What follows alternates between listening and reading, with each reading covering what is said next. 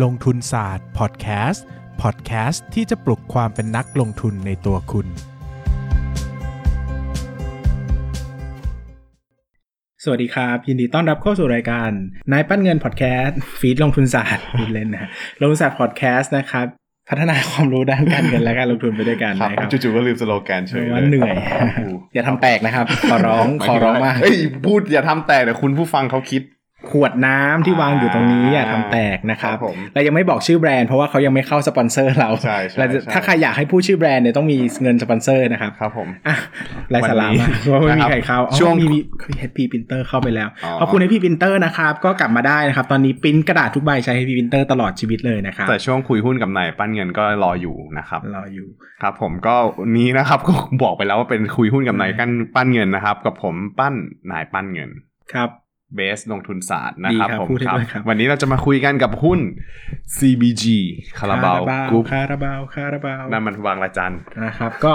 คาราบาวกรุ๊ปนะครับก็เป็นธุรกิจผลิตจำหน่ายการตลาดนะครับครับเกี่ยวกับเครื่องดื่มชูกำลังและเครื่องดื่มอื่นๆ ครบวงจรนะครับอืมต้องอธิบายอย่างนี้ก็คือเราจะเข้าใจว่าตัวคาราบาวหลักๆเนี่ยจะเป็นธุรกิจของคาราบาวแดงใช่ไหมอ่าที่เป็นเครื่องดื่มชูกำลังนะครับใช่ก็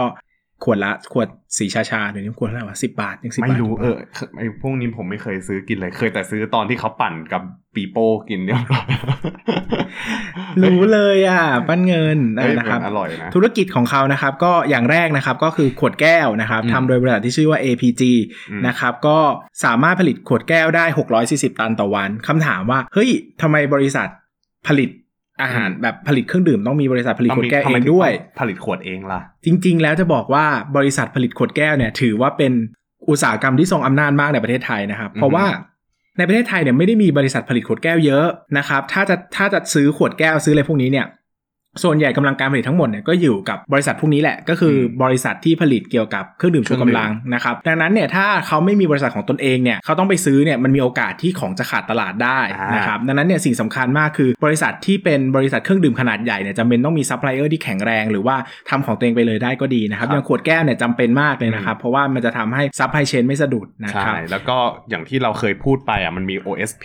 อ่า OSP นี่ก็มีขวดแก้วของตัวเองเหมือนกันใช่ทุกคนน่าจะต้องมีทุกแบรนด์นะครับมีเพราะว่ามีเพราะว่าจ้างผลิตเนี่ยไม่น่า คือทางความเข้าใจผมเนี่ยไม่มี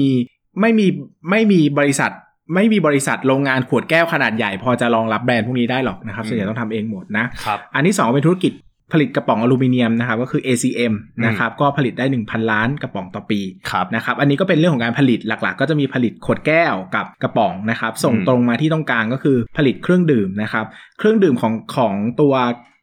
คาราบาวกรุ๊ปหลักๆ ก็คือคาราบาวแดงนะครับเป็นเครื่องดื่มชูกำลังนะครับอืมซึ่งก็จะมีหลาย segment เนาะครับ segment ที่เป็นในประเทศไทยก็จะเป็นแบบกลุ่มที่กินในประเทศไทยส่วนใหญ่จะเป็นขวดนะอืมก็จะเป็นแบบอากลุ่มใช้คำนี้ได้ไหมคนใช้แรงงานนะครับ คนใช้แรงงานก็ไม่ก็ไม่ได้บอกว่าได้เงินเยอะหรือน้อยนะแค่อืมอืมทำงานหนักต่อวันเช่นบางทีอัดพอดแคสต์เนี่ยก็จะใช้แรงงานเหมือนกันอีกนิดะครับหนึ่งจะเดินไปซื้อคาราบาวแดงอีกนิดหนึ่งจะแล้วเยนั่งร้องไห้เฉยๆแล้วเพราะว่าแบบครับผมเหนื่อยมากนะครับในอ่าขณะที่มันจะมีแบบเป็นกระป๋องนะครับแบบกระป๋องเนี่ยมันจะนิยมในต่างประเทศนะถ้าใครไปต่างประเทศเนี่ยก็จะรู้ว่า energy drink นะครับก็ถือว่าเป็นอีกเซกเมนต์หนึ่งที่เป็นอืมมีการเติบโตสูงนะครับแต่ต่างประเทศเขาไม่กินขวดแก้วกันใช่เขาใช่กินกระป๋องเออซึ่งทำไมอะอยากรู้เหมือนกัน เพราะว่าอย่างเวลาไปต่างประเทศอย่างเงี้ยเวลาเห็นเครื่องดื่มชูกำลังเราจะเห็นชาร์ก ชาคูไบอะไรสักอย่างหนึ่งอะไอ้นี่ที่มันเป็นฉลามมอนสเตอร์ดังเอสุอดมอนสเตอร์ด้วยมอนสเตอร์จะดังสุดในที่เคเป็นรือสของปอนโคเซคาอร์โคล่าเออ นั่นคือผมเข้าใจเลว่าบูก็กระป๋องนะข้างนอกอะเออกระป๋องหมดอืมเพราะว่าเข้าใจว่าน่าจะเป็นเรื่องการขนส่งอืมมากกว่าเพราะว่าแก้วมันขนส่งลำบาก แต่ประเทศไทยอาจจะเน้นขวดแก้วเพราะว่ามันถูก ขวดแก้วนี่ถือว่าเป็นถูกอะอ่าอาก็เลยง่าคือคือกำลังซื้อของคนในประเทศ ต้องอธิบายอย่างนี้ว่า ในต่างประเทศอะ energy drink อะถือว่าเป็น segment กลางอืมแต่ในประเทศไทยอะ energy drink ถือว่าเป็นเซกเมน Mass ต์ mass คืออมอาจจะ mass ค่อนข้าง product กลางไปถึงล่างด้วยซ้ำเพราะว่าอืมขวดละสิบาทอย่างเงี้ยอืมซื้อง่าย แต่ต่างประเทศ energy drink เนี่ยคือราคาก็ไม่ได้ถูกกว่าน้ำอัดลมไม่ได้ถูกอะไรบางทีแพงกว่าด้วยซ้ำนะอืมนะครับดังนั้นเนี่ยเวลาไปต่างประเทศเนี่ยเขาจะไปในรูปแบบกระป๋องก็คือจะมีความแบบมีความแบบเป็น mass ระดับกลางประมาณหนึ่งอืมนะครับ แล้วก็ราคาก็จะไม่ได้ถูกมากนักแต่จริงๆ ในไทยก็ไม่ mass นะ เพราะว่า เอ้ยก็ไม่ได้ mass แบบ mass อย่างเดียวนะ auditor ก็กินนะเออจริงๆ เป็น auditor กินนะ ผมจำได้เพราะว่า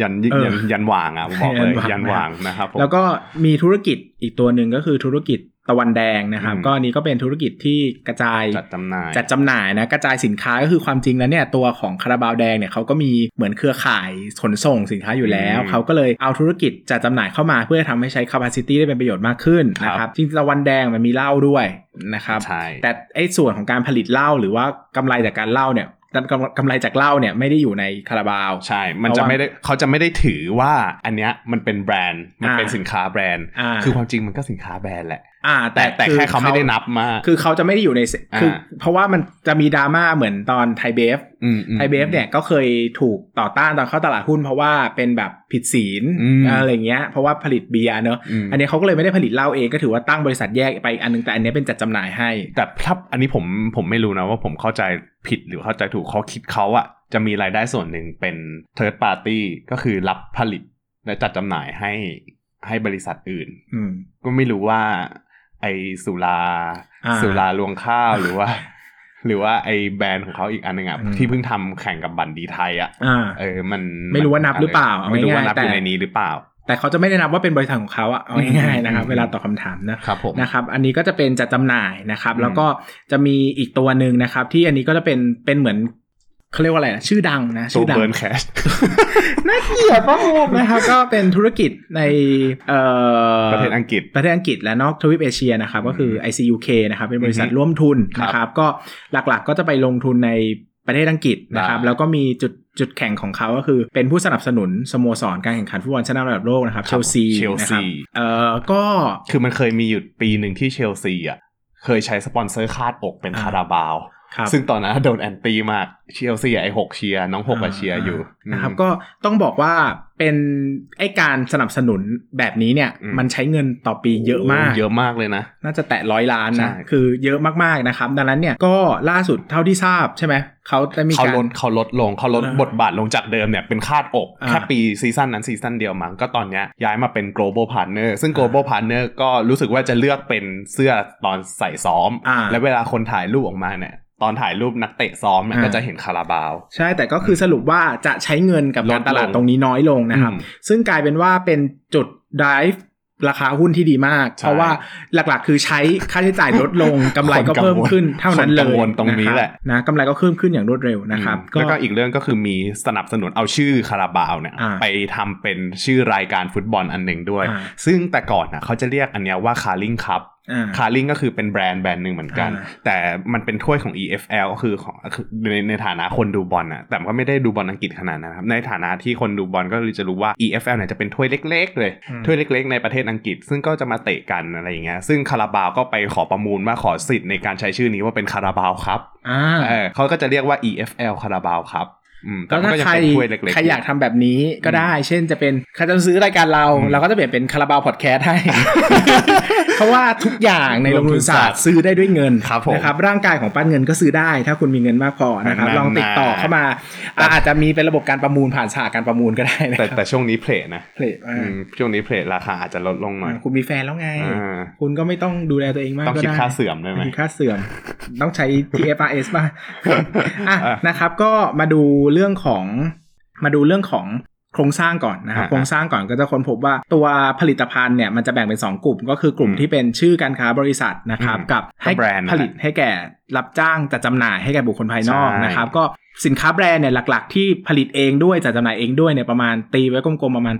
86%อืมนะครับก็คือพวกเครือคาราบาวแดงทั้งหลายทั้งแหล่นี่แหละนะครับแล้วก็มีจ้างบุคคลภายนอกผลิตด้วยนะครับอืมสินค้าที่เป็นสินค้าแบรนด์ของเขาเนี่ยหลักๆเนี่ยนะครับก็จะมี 3 ตัวด้วยกันก็คือมี energy drink ครับกาแฟแล้วก็อื่นๆนะครับ energy drink ก็อย่างที่บอกไปแล้วก็คือเครือคาคาราบาวแดงนั่นแหละนะครับอืมหลักๆ ที่ขายในขายดีในไทยที่สุดก็จะเป็นขวดแก้วอืมนะครับแต่ที่เป็นเราก็จะแบบเป็นกระป๋องด้วยเป็นรสแอปเปิลรสอะไรอย่างเงี้ยนะครับที่อาจจะไม่ได้เน้นในไทยมาก แต่ก็จะเน้นที่ต่างประเทศนะครับ แล้วก็จะมีตัวกาแฟตัวตัวตัวตัวกาแฟเนี่ยก็ดังนะครับ มี3 in มี3 in 1นะครับชงสำเร็จนะครับก็เหมือนกับพวกกาแฟกระป๋องครับแล้วก็มีกาแฟกระป๋องแยกกันอ่าเออมีแบบกาแฟชงกับกาแฟกระป๋องกาแฟกระป๋องก็ขายดีนะครับอืมแล้วก็มีการจ้างผลิตด้วยนะครับ ก็หมายถึงว่าผมเข้าใจว่าตัวจ้างผลิตเนี่ยอาจจะเป็นตัวกาแฟกระป๋องด้วยนะครับอืมอืมแล้วก็มีตัวแบรนด์อื่นๆเหมืนะอนครับหมายความว่าคาราบาวเนี่ยไปจ้างคนอื่นผลิตให้อ่านะคเป็นรับไปได้นะถ้าความอืมเข้าใจผมไม่ผิดนะครับแล้วถูก็กมีถูกถูกแล้วถูกแล้วอืมเป็นอย่างสินค้าอื่นนะครับ ก็จะมีคาราบาวสปอร์ตก็เป็นเครื่องดื่มแบบชดเชยการสูญเสียเกลือแร่นะครับอ่าก็เหมือนพวกสปอนเซอร์สปอนเซอร์แล้วก็ drinking water ก็เป็นน้ำดื่มนะครับ จริง ๆ แล้วเนี่ยผมเข้าใจว่าเขาไม่ได้เน้น น้ำดื่มเยอะนะครับ แต่หมายถึงว่าบางทีผลิตพวกเนี้ยมันจะมีน้ำอยู่ในกระบวนการการการผลิตด้วยอืมอืมนะครับอืมก็สามารถนำมาขายได้หรือบางทีก็ทำ branding ได้นะครับใช่ตัวใหม่ที่ออกมาเนี่ยชื่อว่า Woody C Plus Lock ใช่นะครับเป็นกลุ่ม functional drink ใช่นะครับเป็น functional ฟรัชชั่น l ดิงตัวแรกเลยมั้งที่เขาทำเออก็ ช่วงนี้มันจะมีตลาดหนึ่งเกิดขึ้นมาได้ยังไงก็ไม่รู้นะเออยังงงเหมือนกันก็คือกลุ่มเครื่องดื่มที่เป็นวิตามินซีนะครับกลุ่มเครื่องดื่มที่เป็นวิตามินซีนะครับก็จริง ๆ แล้วเนี่ยตัว Woody C Plus Lock เนี่ยอยู่ under ACV นะครับครับผมก็เหมือนกับเป็นเป็น JV เนาะคือคาราบาวเนี่ยทำกับวูดดี้อ่าวูดดี้ที่เป็นพิธีกรอะผมอืมจำชื่อจริงเขาไม่ได้ คือคาราบาวเนี่ยถืออยู่ประมาณ 85% นะอืมที่เหลือก็เป็นของวูดดี้ก็ช่วยกันทำคือเอาวูดดี้มาทำเป็น branding นั่นแหละอ่าเออนะครับก็ สัดส่วนการตลาดรู้สึกว่าพอเขาเข้ามาเนี่ยเห็นผู้บริหารเขาเล่าให้ฟังว่าพอเข้ามาตลาดคือเพิ่งเข้าเมื่อปีที่แล้วเองนะอืมเมื่อตอนอ่ามีนาคมอืมมีนาคมปี 2020 ช่วงที่เกิดโควิดพอดีอะเขาบอกว่าเข้ามาปุ๊บ ได้ส่วนแบ่งตลาดเยอะได้ส่วนแบ่งเลยะตลาดประมาณ 9%เเยอะนะยอะเก้าเปอร์เซ็นต์จู่ๆเข้ามาปุ๊บ 9%เลยเยอะนะครับเอันนี้ถือว่าเยอะนะ เพราะว่าจริงๆอะตลาดเนี้ยมันจะมีเจ้าตลาดอยู่แบรนด์หนึ่งซึ่งเราเคยพูดไปแล้วแหละ แล้วก็ตอนเนี้ย มันมีแบรนด์อื่นๆผุดขึ้นมาเยอะมาก ใช่ก็ซึ่งมันเป็นวิตามินคือซีเข้าใจได้ว่า คนทำแบรนด์ตอนแรกก็ไม่ได้คิดว่ามันจะดีขนาดนี้นะเออฉะนั้นผมก็เออเออมันเออมันมาได้ไง ก็เออเออไม่รู้เหมือนกันนะหรือว่ามันขายช่วงที่ขายดีมันคือช่วงที่โควิดมาเว้ยพี่หรอเออมันคือแบบช่วงที่โควิดมาแล้วคนก็ตื่นตระหนกว่าเฮ้ยหรือว่าความจริงวิตามินซีมันจะช่วยให้เราไม่เป็นหวัดกันได้นะ อะไรอย่างเงี้ยเออเขาก็คนคิดกันก็เริ่มซื้อกันแล้วช่วงนั้นโหขายดีมากๆ ขายดีแบบดีดีจนแบบ หุ้นตัวอื่นเขาลงการหุ้นที่มีวิตามินซีอะขึ้นกันหมดเลย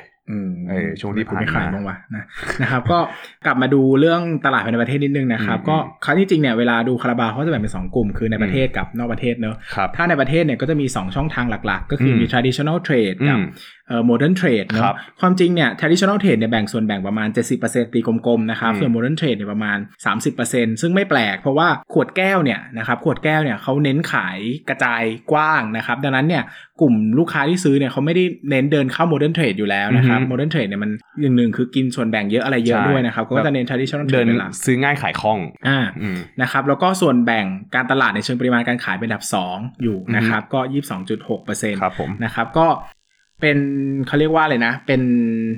ก็ถือว่ามาไกลเนอะสำหรับการเป็นแบรนด์ที่น่าจะถือว่าเป็นน้องใหม่อือฮึอันดับใหม่ ๆ เลยอะสำหรับตลาดนี้นะครับ เพราะว่าคู่แข่งอื่นก็อยู่ตลาดมาเป็น10บสปีนะนะครับอืมไม่ว่าจะเป็น OSP นะครับกระทิงแดงแล้วว่าไปนะครับอันนี้ก็เป็นน้องใหม่แต่โอ้โหขึ้นขึ้นมาอันดับ 2 ถือว่าเก่งมากนะครับในต่างประเทศเนี่ยนะครับจริงๆแล้วเนี่ยส่วนที่เป็นความหวังหลักๆ ของต่างประเทศเนี่ยผมก็ยังมองว่าก็ CLNV ก็มีแนวโน้มที่สวยงามมากนะครับเพราะว่าอย่างตัวช่วงโควิดเนี่ย 9 เดือนนะครับ ยังโตได้ตั้ง 30%เนี่ยครับนะครับแล้วก็สรายรายได้จาก CLNV เนี่ยสูงมากนะครับ ประมาณ 5,000 ล้านนะอืมซึ่งถือว่าอืมมหาศาลมากเลยถ้าเทียบกับจีนที่อยู่ที่ประมาณ 400 ล้านนะครับอืมอืมเอเชียอื่นๆเนี่ยอยู่ที่ 500 ล้าน รวมรวมถึงนอกจากนั้นอีกเนี่ยประมาณ 100 ล้านเนี่ย CMV เนี่ยถือว่าเป็นแบรนดิ้งที่ดีมาก คือนะ CLMV อะพูดตรงๆ คืออันดับหนึ่งรู้สึกว่าน่าจะเป็นกัมพูชามั้งอ่าแล้วอันดับสองอะที่กำลังมาแรงเลยคือพม่าอ่า คือซึ่งพม่าตอนนี้รู้สึกว่าจะเติบโตกำลังมาเท่ากับกัมพูชาแล้วด้วย ส่วนเวียดนามเนี่ยยังเจอคู่แข่งอยู่ เวียดนามคู่แข่งเยอะแต่อืมกัมพูชาเนี่ยเขาตั้งแต่ผมไปกัมพูชาตั้งแต่ประมาณ 5 ปี6ปีที่แล้วมั้งตั้งแต่คาราบาวทำแบรนด์ใหม่ๆเลยสินค้าคาราบาวเนี่ยเป็นสินค้าชิ้นแรกๆที่ผมเห็นในกัมพูชาเลยนะที่เป็นของแบรนด์ไทยไทยนะแล้วก็มีป้ายอืมใหญ่โตคือที่นู่นอะเหมือนคนที่นู่นเขารับวัฒนธรรมไทยระดับหนึ่งอยู่แล้วอืมแล้วก็คาราบาวมันเหมือนมีชื่อเสียงอยู่แล้วพอไปเนี่ยมันไม่ต้องคุยกันเยอะไงอืมมันก็สามารถเก็ตได้เลยว่าเฮ้ยอันนี้คือแบรนด์ใหม่อะไรใหม่มันก็มีความน่าเชื่อถือ แล้วยิ่งต่างประเทศ CLMV เนี่ยต้องยอมรับว่าถ้าตัดเวียดนามไปนะ ประเทศอื่นๆ ที่เป็นอย่างเมียนมานะครับกัมพูชาหรือว่าลาวเนี่ยเขาไม่ได้มีแบรนด์มาในประเทศในในประเทศที่แข็งแรงนักนะครับอ่าฮะส่วนใหญ่เนี่ยสินค้าที่มีคุณภาพสูงเนี่ยเขายังเน้นการ import ไปจากไทยอยู่นะครับดังนั้นเนี่ยเราที่ไปเนี่ยก็มีแบบมีความสามารถในการแข่งขันสูงเลย ว่างั้นมันมีความน่าเชื่อถือนะ อย่างอย่างลาวเนี่ยก็จะใช้สินค้าสินค้าที่ดีคือสินค้าไทยเลยอะนะครับเพราะว่าอืมอืมประเทศเขาไม่ได้มีบริษัทที่ผลิตและจำหน่ายสินค้าที่มีความแข็งแรงมากนะครับผมนะครับซึ่งไอตัวอย่างที่บอกว่าจีนอะต่อให้ตอนเนี้ยมันอยู่ที่สองสามร้อยสี่สี่สามสี่ร้อยอะครับมันก็ยังถือว่าเป็นเป้าหมายหลักของคุณเสถียรเขาอยู่นะของ CEO อ่าเขาอยู่นะ คือเขาเขาเคยบอกว่าความจริงแล้วยังไงก็ตามอะ ประเทศจีนคืออนาคตของคาราบาวเขาใช้คำพูดนี้เลยนะอืมเออโค้ดมาเลยก็คือแบบเขาบอกเลยว่าเออยังไงก็ตามประเทศจีนคืออนาคตของคาราบาว ซึ่งแปลว่าอนาคตถ้าสมมติว่าวันหนึ่งที่ CRMB มันเริ่มโตช้าแล้วยังไงก็ตามเขาคิดว่าประเทศจีนน่าจะเป็นประเทศต่อไปอืมหรือไม่ก็อาจจะเป็นเมนหลักเลยในวันที่หลังจากที่โควิดมันดีขึ้นอะไรอย่างเงี้ยครับน่าจะกลับไปจีนได้มากขึ้นอืมแต่ว่าตอนที่ไปจีนผมเคยจำได้นะ ว่ามันมีอยู่ช่วงหนึ่งที่หุ้นคาราบาวมันลง เพราะว่ามันมีคนไปที่ประเทศจีนอะอืมแล้วเขาไปหยิบสินค้าคาราบาวมาดู ปรากฏว่ามันใกล้มันมันเป็นสินค้าที่ผลิตมาแล้วหนึ่งปีอะอืมมันกลายเป็นว่าสินค้านั้นนะมันอยู่มานานแล้วมันยังขายไม่ออกเลย มันก็เลยกลายเป็นว่าคนกลัวว่าเฮ้ยหรือว่าความจริงแล้ว ภาพที่เคยขายสตอรี่จีนช่วงนั้นน่ะอืมมันไม่ได้ดีขนาดนั้น คือคนเข้าใจว่าไปวางเชลฟ์หรือเปล่าใช่ที่ขายดีๆใช่อะมันไม่ได้เป็นขายแบบ consistency หรือเปล่า ไม่ได้ขายต่อเนื่องอืมหรือเปล่าอะไรอย่างเงี้ยนะใช่ครับผมก็ แต่อย่างที่บอกว่าตอนเนี้ย S curve ที่เรากำลังมองกันอยู่อะมันคือมันคือ functional drink อืมอ่าซึ่งเขาก็ออกมากับ Woody C Rock ซึ่งซึ่งถือว่ามันทำให้คาราบาวเนี่ยในปี 2020 หรือว่าปีที่แล้วอะ มันเติบโตค่อนข้างดีในช่วง 9 เดือน แต่ก่อนจะมาพูดตัวเลขนี่ ผมเอาไอ้นี้มา เป้งเป้งๆอืมผมเอาไอ้ตัวอืม Woody C Lock มาตอนแรกจะให้พี่เบสเขาชิมด้วย แต่ว่าเขาไม่ชิม ให้ปั้นกินนะครับคือผมอะไม่เคยเทียบ ไม่เคยเทียบเลยว่า ไอเครื่องดื่มวิตามินซีอะมันมีความต่างกันยังไง ผมก็เลยไปหยิบมาสองรสเป็นของโอสถสภากับของของของไอของวูดดี้อะของคาราบาวอันเนี้ยนะต้องอธิบายอย่างหนึ่งนะครับว่าวิตามินซีเนี่ยเสื่อมสลายเมื่อโดนแดดอ่าดังนั้นถ้าเป็นขวดใสอ่า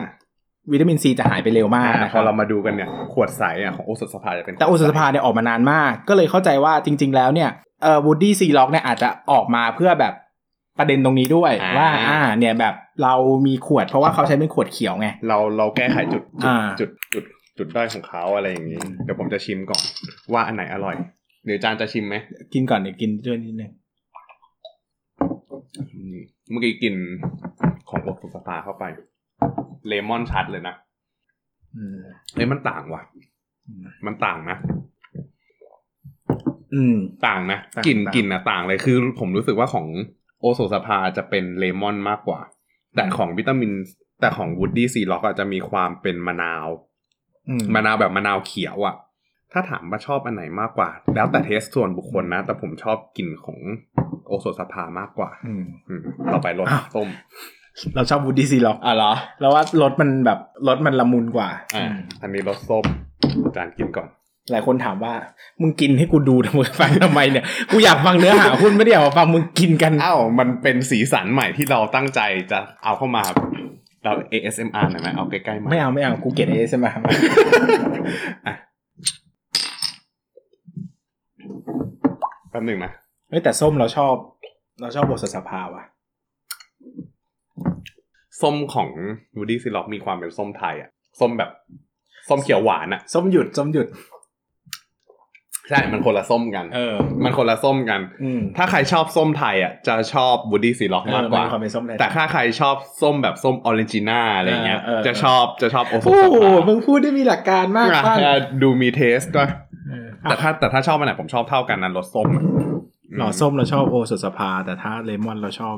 Woody C+ Lock เออ Woody C+ Lock อะอันนี้จบจบเรื่องการ test รสชาตินะครับ ใครชอบอะไรก็ลองพิมพ์ comment ไว้ข้างล่างก็ได้นะครับ โอเค ต่อมาเป็นเรื่องของฝั่งปริมาณกันบ้างดีกว่า ฝั่งปริมาณเนี่ย รายได้จากการขายนะครับ ของ Woody ไม่ใช่ของ Woody ของคาราบาวของคาราบาวเนี่ย ปี 2562ทำยอดขายไว้ได้ประมาณ 15,000 ล้านบาทผมตีกลมๆนะเติบโตจากปี 61 มาประมาณ 3.5%นะครับ ซึ่งถ้าเกิดว่าไปดูแยกสัดส่วนของรายได้แล้วเนี่ย สัดส่วนรายได้ที่มาจากแบรนด์เนี่ยจะอยู่ที่ 13,000 ล้านบาท มันจะคิดเป็นสัดส่วนประมาณ 86% รับจ้างจัดจำหน่ายเนี่ยรับรับจ้างจับจัดจำหน่ายให้กับแบรนด์อื่นเติร์ดปาร์ตี้อันนี้เนี่ยจะอยู่ที่ประมาณอ่า1,400 ล้านบาทหรือ 9%แล้วก็จ้างคนนอกผลิตแบรนด์ตัวเองอะครับแบรนด์ของคาราบาวเนี่ยอยู่ที่ 532 ล้านบาทหรือคิดเป็น 4%ถ้าเทียบการเติบโตแล้วเนี่ย รับจ้างจัดจำหน่ายเนี่ยเติบโตขึ้นมาเยอะที่สุดเลยที่ 38.2%ก็คือรับเติร์ดปาร์ตี้มา ซึ่งมันเป็นสิ่งที่ผมคิดว่าเอ้ยหรือว่าเขาอะรับรู้ อันนี้ผมไม่รู้ไงว่าเขารับรู้ยังไงแต่ คิดว่าน่าจะรับรู้พวก บันดีหรือว่าสุราเนี่ยผ่านทางการรับจัดจำหน่ายตรงนี้แหละ รายได้อืมส่วนนี้ แล้วก็แบรนด์นี้ก็ยังเติบโตได้อยู่อยู่ที่ 2.7%ซึ่งปี 2562 เนี่ยคาราบาวอะครับขายสินค้าในสัดส่วนนะ 45 ต่อ 55 45 เป็นในประเทศ 55 เป็นนอกประเทศ เน้นออกไปต่างประเทศเป็นหลัก ซึ่งการเติบโตในประเทศอะมันเติบโตได้ดีประมาณเอ้ยการเติบโตในต่างประเทศเนี่ยมันเติบโตได้ดีประมาณ9% นะครับก็คือถ้าสมมติว่าคิดเป็นสัดส่วนต่างประเทศมันประมาณ7,000กว่าล้านบาท ชดเชยในประเทศในประเทศอะเป็นปัจเป็นปัจจัยลบ เพราะว่าอืมในประเทศปี62เนี่ยลดลงประมาณ 4%คิดว่าน่าจะเป็นเพราะเรื่องของเศรษฐกิจอืมครับผม แล้วก็ สัดส่วนที่เติบโตบ้าดีเศรษฐกิจเราดีเศรษฐกิจจะอะไรมันผลจากเศรษฐกิจใช่เพราะคนซื้อรถไงคนซื้อรถอะอ๋อเออเออคนซื้อรถเข้าใจว่าเฮ้ยเหี้ยคนเลว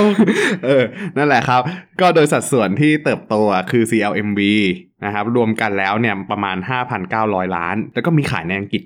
ขายในอังกฤษขายได้แต่ว่าขายน้อยมากเลย อืมอืมสามสิบล้านบาทอืมคือไปทำการตลาดหลายร้อยล้านเลยนะอืมขายได้30ล้านบาทแต่มันะคบทำการตลาดแบบ global ไง เออ คือมันคนคนมันเห็นทั่วโลกอืมคนมันรู้จักทั่วโลกอะไรอย่างนี้เราเราก็อาจจะไม่ได้เทียบรายได้จากอังกฤษออกมาอืมเป็นเม็ดเป็นหน่วยได้ว่าแบบเออคุณไปทำการตลาดมาตั้งหลายหลายอืมหลายร้อยล้านหลายพันล้านคุณได้มาแค่30ล้านบาทเองเหรออืมอะไรอย่างเงี้ยมันเทียบไม่ได้นะครับ ก็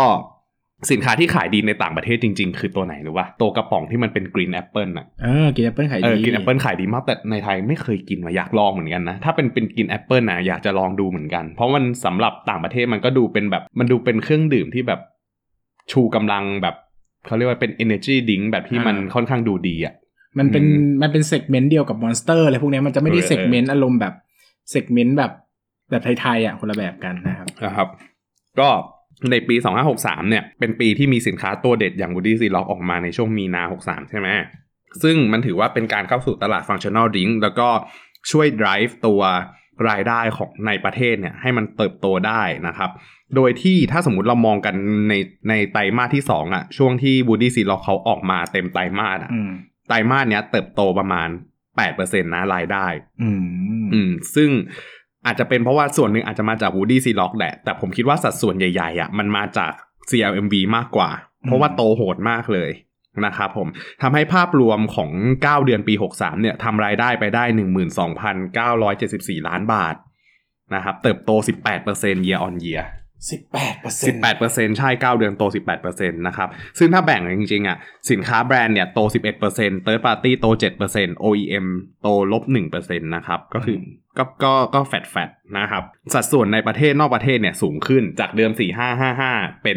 40-60อือหืออืมเพราะว่า CRMB โตโหด เติบโตได้ 29%อะในช่วงโควิด ดูเดือดดูเดือดดุเหมือนกันนะครับอะเรามาดูต้นทุนกับค่าใช้จ่ายกันบ้าง ปี 2562 เนี่ย ต้นทุนของคาราบาวเนี่ย รู้สึกว่าเขาเขาเป็นปีที่ใช้ capacity ได้ค่อนข้างดี แล้วก็มีการนำเทคโนโลยีใหม่ๆ มาใช้ทำให้ utilization rate ของโรงงานกระป๋องเขาอะ มันเพิ่มขึ้นจนเต็ม100%อืมนะครับทำให้ gross profit margin ปี 62 เนี่ยอยู่ที่ประมาณ 38.9%เพิ่มขึ้นจากปี 61 ที่ 32%โห ขึ้นมา 6%ต้นทุนส่วนใหญ่ของธุรกิจนี้อะเขาก็คล้ายๆ กับโอโซสภา ก็คือพวกค่าเสื่อมของโรงงานของเครื่องจักรแล้วก็คนงานนะครับ ก็คือถ้าเกิดว่าวันหนึ่งมัน break even ที่ utilization rate ที่เท่าไหร่เงี้ยที่เหลือเนี่ยมันก็วิ่งลงเลยอืมนะครับ มันก็เลยทำให้อัตรากำไรเนี่ยมันยิ่งสูงขึ้นนะครับ แล้วก็ไตรมาส อ่าสามสำหรับปีหกสามเดือนเนี่ยอ่าตรงเนี้ย gross profit margin อะมันสูงขึ้นไปอยู่ที่ 41.5%เพราะว่ารายได้ทุกส่วนมันโตกว่าปีที่แล้วอีก แล้วยิ่งมี Woody s e l o c k เข้ามาเติม capacity อีกอะอืมมันก็เลยทำให้กำไรขั้นต้นอะมันดีดขึ้นจากปีที่แล้วอะ ปีที่แล้วเท่าไหร่วะ ปีที่แล้ว 38.2% 9 เดือนนะครับ 9 เดือนเทียบ 9 เดือน 38.2 ขึ้นมาอยู่ 41.5อืมก็ยังถือว่าขยับ margin ขึ้นมาได้อีกนะครับ ด้วย capacity การผลิตนะครับ แล้วก็ไม่รู้ว่าไอโรงงานขวดอะมันได้ผลิตให้กับพวกบันดีอะไรด้วยหรือเปล่า เพราะว่าบันดีมันเป็นแบรนด์ที่เพิ่งมาไง พอมาพอมาปีนี้มันก็เลยกลายเป็นว่าเอา capacity ไปถมกับ บันดี แล้วบันดีอะขาดตลาดนะ ขายดีจนขาดตลาดเลยเออแต่ไม่เคยกินเหมือนกัน ตอนแรกคิดว่าเออถ้าเกิดว่ามันไม่มี Woody C+ Lock จะซื้อบันดีขึ้นมากิน แต่แม่งขาดตลาดเนี่ยมีย้อนไปแล้วนะ beyond ไหมวะอืมโอเค ครับก็สำหรับ SG&A ค่อนข้างหนัก เพราะว่ามันมีค่าใช้จ่ายปี 62 ปี 62 อะ ยังมีค่าใช้จ่ายที่เกี่ยวข้องกับอ่า sponsorship ที่ไปสนับสนุนเชลซีกับ EFL อยู่อืม นะครับ ซึ่ง SG&A to sale ตรงเนี้ยอ่าคิดเป็นเปอร์เซ็นต์น่ะ คิดเป็นเปอร์เซ็นต์รู้สึกว่าจะอยู่ที่เท่าไหร่วะ จดมาไว้อยู่ตรงไหนแล้ววะ เอาเป็นว่าค่อนข้างหนักจากก็คือจ่ายจ่ายไปให้กับสปอนเซอร์เกียรติพวกนะเนี้ยพูดว่าค่อนข้างหนัก คือจ่ายไปให้จ่ายไปให้สปอนเซอร์พวกนี้ปีที่ผ่านมาปีที่หกสองอะครับ มันอยู่ที่สี่ร้อยเจ็ดสิบเอ็ดล้านบาทนะครับคือส่วนตัวคิดว่าเงินก้อนนี้มันเยอะแล้วพอวันหนึ่งวันข้างหน้าที่เขาบอกว่า มันจะไม่ได้ไม่ได้ต่อสัญญาตรงนี้แล้ว มันเลยทำให้ราคาหุ้นมันพุ่งพุ่งขึ้น เพราะว่าคนรู้แล้วไงว่าเฮ้ยมันไม่ต้องไอ้แบกแบกค่าใช้จ่ายตรงนี้แล้วกำไรมันน่าจะพุ่งขึ้นเยอะเหมือนกันนะครับแล้วก็พอมาดูในปี 63 เนี่ย 9 เดือนน่ะไอสัดส่วน SG&A to sale อะ อันเนี้ยหามาคิดเป็น 16.3%ก็คือลดลงจากปีปี 2562 ที่ 17.3%นะครับ ที่สัดส่วนลดลงเนี่ย ส่วนหนึ่งเป็นเพราะว่า ไอตัวของไอตัวของฟุตบอลอังกฤษอะสมาคมฟุตบอลอังกฤษอะเขาลดค่าธรรมเนียมให้กับให้กับพวกสปอนเซอร์ เพราะว่าคนเข้าไปดูบอลในช่วงโควิดไม่ได้ไง มันก็เลยทำให้โอเค ตรงนี้ได้น่าจะได้รายได้น้อยลงคนเห็นน้อยลง ก็เลยกลายเป็นว่าเขาลดเขาลดให้รู้สึกจะเท่าไหร่วะหนึ่งจุดห้าล้านปอนด์มั้ง อืม คิดเป็นเงินไทยเท่าไหร่หนึ่งปอนด์มันเท่าไหร่วะสี่สิบบาท ประมาณสี่สิบล้านบาทอืมลดอืมลดมา 40 ล้านบาทนะครับ ก็ถ้าคิดเป็น net profit เนี่ย ปี 62 อยู่ที่ 2,468 ล้านบาท เพิ่มขึ้น 15%คิด net profit margin ได้ 16.5%เพราะการลดต้นทุนกับ SG&A นะครับ ส่วน 9 เดือนปี 63 เนี่ย อยู่ที่ 972 ล้านบาท บวกขึ้นมา 34%นะครับ คิดเป็น net profit margin ได้อยู่ที่ 22.1%นะครับ จากจากอ่า18.8%ในปีที่แล้ว เพราะว่ารายได้ที่เติบโตขึ้น แล้วก็มีการเข้ามาเติม utilization rate นะครับ แล้วก็มี SG&A ที่ลดลงอีกจากการลดค่าธรรมเนียมการเข้าไปเป็น sponsorship นะครับฐานะการเงิน ฐานะการเงินของคาราบาวเนี่ยสินทรัพย์หลักนะครับ PPE PPE พวกนี้มีมูลค่า PPE ก็คือพวกโกดังโรงงานอะไรต่างๆ ที่เป็นอุปกรณ์สำหรับการใช้ดำเนินธุรกิจนะครับ อยู่ที่ 11,219 ล้านบาทจากทั้งหมด จากสินทรัพย์ทั้งหมดเนี่ย16,000 ล้านบาทนะครับ ในส่วนของ Inventory เนี่ยมูลค่าของคาราบาวเนี่ยมันไม่ค่อยได้สูงเท่าไหร่ เพราะว่าสินค้าของเขาเป็นสินค้าที่มันไม่ได้มูลค่าเยอะแบบ ธุรกิจอื่นๆนะครับเป็นเครื่องดื่ม ก็สินค้าตัวนี้จะมีมูลค่าอยู่ที่ 1,357 ล้านบาท แล้วก็มีลูกหนี้ 1,373 ล้านบาท ซึ่งตรงนี้ก็ต้องไปดูต่อว่าวงจรการขายกับวงจรการเทิร์นเงินสดของเขาอะครับมันเป็นเท่าไหร่ Inventory Day เนี่ยอยู่ที่ประมาณอ่ากี่วันวะอยู่ที่ประมาณ Inventory Day อยู่ที่ 42 วัน จากเดิม 34 วัน ส่วนหนึ่งคิดว่าน่าจะเป็นเพราะว่าพอเขาขายดี มีกำลังการผลิตเต็มก็น่าจะผลิตสต็อกไว้เยอะอืมเออก็เลยสต็อกตรงเนี้ยก็เลยสูงขึ้น แต่ว่าถามว่ามันสูงขึ้นมากไหม Inventory จากจากเดิมในปี 2019 เนี่ยอยู่ที่ 34 วันขึ้นมาเป็น 42 วัน ก็ประมาณอาทิตย์หนึ่งอืม นะครับ ส่วนระยะเวลาการเก็บหนี้เนี่ยอยู่ที่ 12 วันไม่ต่างจากปี 62 มากก็คือ cash cash ที่ collect มาได้อะมันยังใช้เวลาเท่าเดิมอยู่นะครับ แล้วก็ถ้าเกิดว่าไปดู cash cycle cash cycle เนี่ยของคาราบาวอยู่ที่ 10 วัน 10.33 วันอืมแต่ก่อนหน้านี้ติดลบนะ ก่อนหน้านี้คาราบาวติดลบนะเก่งเนาะเออส่วนหนึ่งเพราะว่าพอเขาไปต่างประเทศอะพอไปต่างประเทศเยอะขึ้นมันอาจจะมีเรื่องของขายขาดเหรอ อ่าไม่ชัวร์เหมือนกันอืมว่าว่าแต่มันธุรต้องสกิจต็อกสินค้าอะไรผลิตอย่างนี้หรือเปล่าจำหน่ายแล้วแบบแคสเซเขาต่ำขนาดนี้นี่อืมถือว่าเก่งมากนะอืม กินน้ำอยู่ครับผมอะมาดูที่หนี้สินกันบ้างหนี้สินเนี่ยลองเทอมโลนส่วนใหญ่ก็คือกู้มาเพื่อใช้สร้างโรงงานนะครับ ตรงเนี้ยเขาเหลืออยู่รู้สึกว่าจะมีสร้างโรงงานใหม่ ตัวหนึ่งจำไม่ได้ว่าชื่อโรงงานอะไร แล้วก็ตัวเนี้ยเอามาเอามาใช้แล้วก็ตอนเนี้ยเหลืออยู่แค่ 825 ล้านบาท นะครับก็ถือว่าไม่เยอะมาก หุ้นกู้เหลืออยู่ประมาณ 1,089 ล้านบาท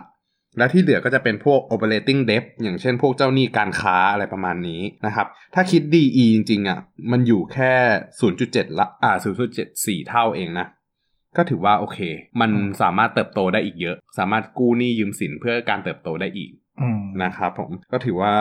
ยังมีพื้นที่ได้อีก ส่วน cash flow pattern ของคาราบาวเนี่ยเป็นบวกลบๆนะครับ บวกแรกเนี่ยมันมาจาก การดำเนินงานที่ขายขายของอะเป็นเงินสดอยู่แล้ว แล้วก็มีค่าเสื่อมเยอะด้วย ค่าเสื่อมของพวกโรงงาน พวกเครื่องจักรอะไรพวกเนี้ยเขาจะมีอยู่เยอะมันเลยทำให้กำไรตรงเนี้ยค่อนข้างมีคุณภาพอืมลบตัวที่2ลงทุนในโรงงานก็คืออย่างที่บอกไปว่าเขามีเปิดโรงงานจำไม่ได้ว่าเป็นโรงงานกระป๋องหรือเปล่า หรือว่าโรงงานขวดอันใหม่นะครับ ตรงนี้ยังไม่ชัวร์แล้วก็อีกอันนึงเนี่ย ลบตัวสุดท้ายก็คือ ลบจากการจ่ายเงินปันผลคืนผู้ถือหุ้นอืมครับ ประมาณนี้สำหรับฝั่งปริมาณ อืมอืมอืมหมดแล้ว หมดแล้ว Woody เนี่ยหมดแล้ว ก็สำหรับ key takeaway ที่ผมฝากอะ่ะ ผมรู้สึกว่าตอนเนี้ย ตลาดต่างประเทศอะ่ะมันเป็นตลาดที่ success สำหรับคาราบาวเลยนะ คือมันเห็นตัวเลขชัดเจนเลยว่าเขาไปโตที่กัมพูชาได้ โตที่พม่าได้ เป็นเป็นธุรกิจที่ออกไป CLMV อะ่ะค่อนข้าง success ไม่รู้ว่าด้วยภาพลักษณ์ของแบรนด์ด้วยหรือเปล่าอืมคนคนคนคนแถวๆนี้เขาเขาอินคาราบาวเหมือนคนไทยไหมอะอืมอินไหม คิดว่า แถวนี้เหรอ เออแบบ CLMV เฮ้ยดังอยู่นะคาราบาวอะเหรอ อืมอ๋อ คือ คือถ้าสมมติว่าไม่รู้เหมือนกันว่าทำไมทำไมทำการตลาดเขาถึงสำเร็จมากกว่าแบรนด์อื่นที่ตั้งใจไปเจาะตลาดแถวนี้เหมือนกันเนาะ อืมอืมก็ ก็ ก็ถือว่าเขาค่อนข้างทำได้ดี ส่วนคำถามต่อไปคือ ถ้าเขาจะไปพื้นที่ต่อไปอะ เขาบอกแล้วว่าประเทศจีนคืออนาคตของเขา แต่จากในอดีตอะเขาเคยไปประเทศจีนแล้วครั้งหนึ่งแล้วรู้สึกว่าจะเจ็บตัว จะเจ็บตัวไหมผมไม่แน่ใจ แต่รู้สึกว่าเคยมีอยู่ช่วงหนึ่งที่เติบโตได้ดีเลยแหละ แล้วก็จู่ๆการเติบโตนั้นก็หายไปนะครับ ก็เลยคิดว่าประเทศจีนอาจจะเป็นประเทศที่เขาต้องกลับมาทำการบ้านใหม่ แล้วค่อยกลับไปใหม่ว่าที่ผ่านมาเขามีข้อผิดพลาดหรือว่ามีจุดไหนที่เขามองข้ามไปนะครับอืมส่วนในเวียดนามเนี่ยเห็นเขาบอกว่าพอพอปีนี้หมดเนี่ยปีหกสี่เนี่ยจะเป็นปีที่เขาจะมาเน้นทำการตลาดในเวียดนามมากขึ้นแล้วก็คือตั้งใจจะยังไงก็ตามอะใน CMB มันยังโตได้อยู่ ก็ตั้งใจจะเน้นภูมิภาคเนี้ยให้ดี เพราะว่ารู้สึกว่ากัมพูชากับพม่าพอมันติดลมแล้วอะอืมก็แทบจะไม่มีใครสู้ได้แล้ว อืมอืมประมาณนี้แต่เวียดนามคู่แข่งเยอะ เพราะว่ามีแบบแบรนด์แบรนด์แบรนด์จีนด้วยปะมันเกี่ยวมีปะแบรนด์เวียดนามเก่าๆเยอะอยู่แล้วไงเพราะว่าธุรกิจของเขามันก็มีมีมีฐานประมาณหนึ่งเลยอืมอะสำหรับวันนี้ก็น่าจะคุณไม่ฝากอะไรหรอไม่หิวหิวคิดอะไรไม่ออกโอเคแต่วันนี้ก็น่าจะได้ประโยชน์ไปบ้างแหละ นะก็ครับผม ถ้ามีตรงไหนผิดพลาดก็เป็นหุ้นที่ขอคนอภัยรู้จักด้วยเยอะอะไม่รู้จะพูดอะไรเพราะว่าทุกคนน่าจะรู้อยู่แล้วอืมแล้วกูพูดทำไมวะแต่ก็นะครับ ก็ประมาณนี้เนาะอืมพยายามดูสตอรี่การเติบโตของเขาเป็นหลักนะครับครับเพราะว่า พื้นฐานธุรกิจเข้าใจง่าย แต่หลักๆเนี่ยต้องไปดูอะผมว่าเรามามีความเบสกันว่า CLMB กับจีนจะเป็นยังไง เพราะว่าในประเทศค่อนข้างค่อนข้างทรงตัวเนอะค่อนข้างจะกินตลาดมาได้เยอะแล้วนะครับสำหรับวันนี้ก็ขอบคุณทุกคนมากเลยครับครับแล้วก็หวังว่าจะได้พบกันอีกใน episode หน้าสำหรับวันนี้สวัสดีครับ สวัสดีครับ อย่าลืมกดติดตามลงทุนศาสตร์ในช่องทาง podcast player ที่คุณใช้ แล้วกลับมาปลุกความเป็นนักลงทุนกันใหม่ใน ลงทุนศาสตร์พอดแคสต์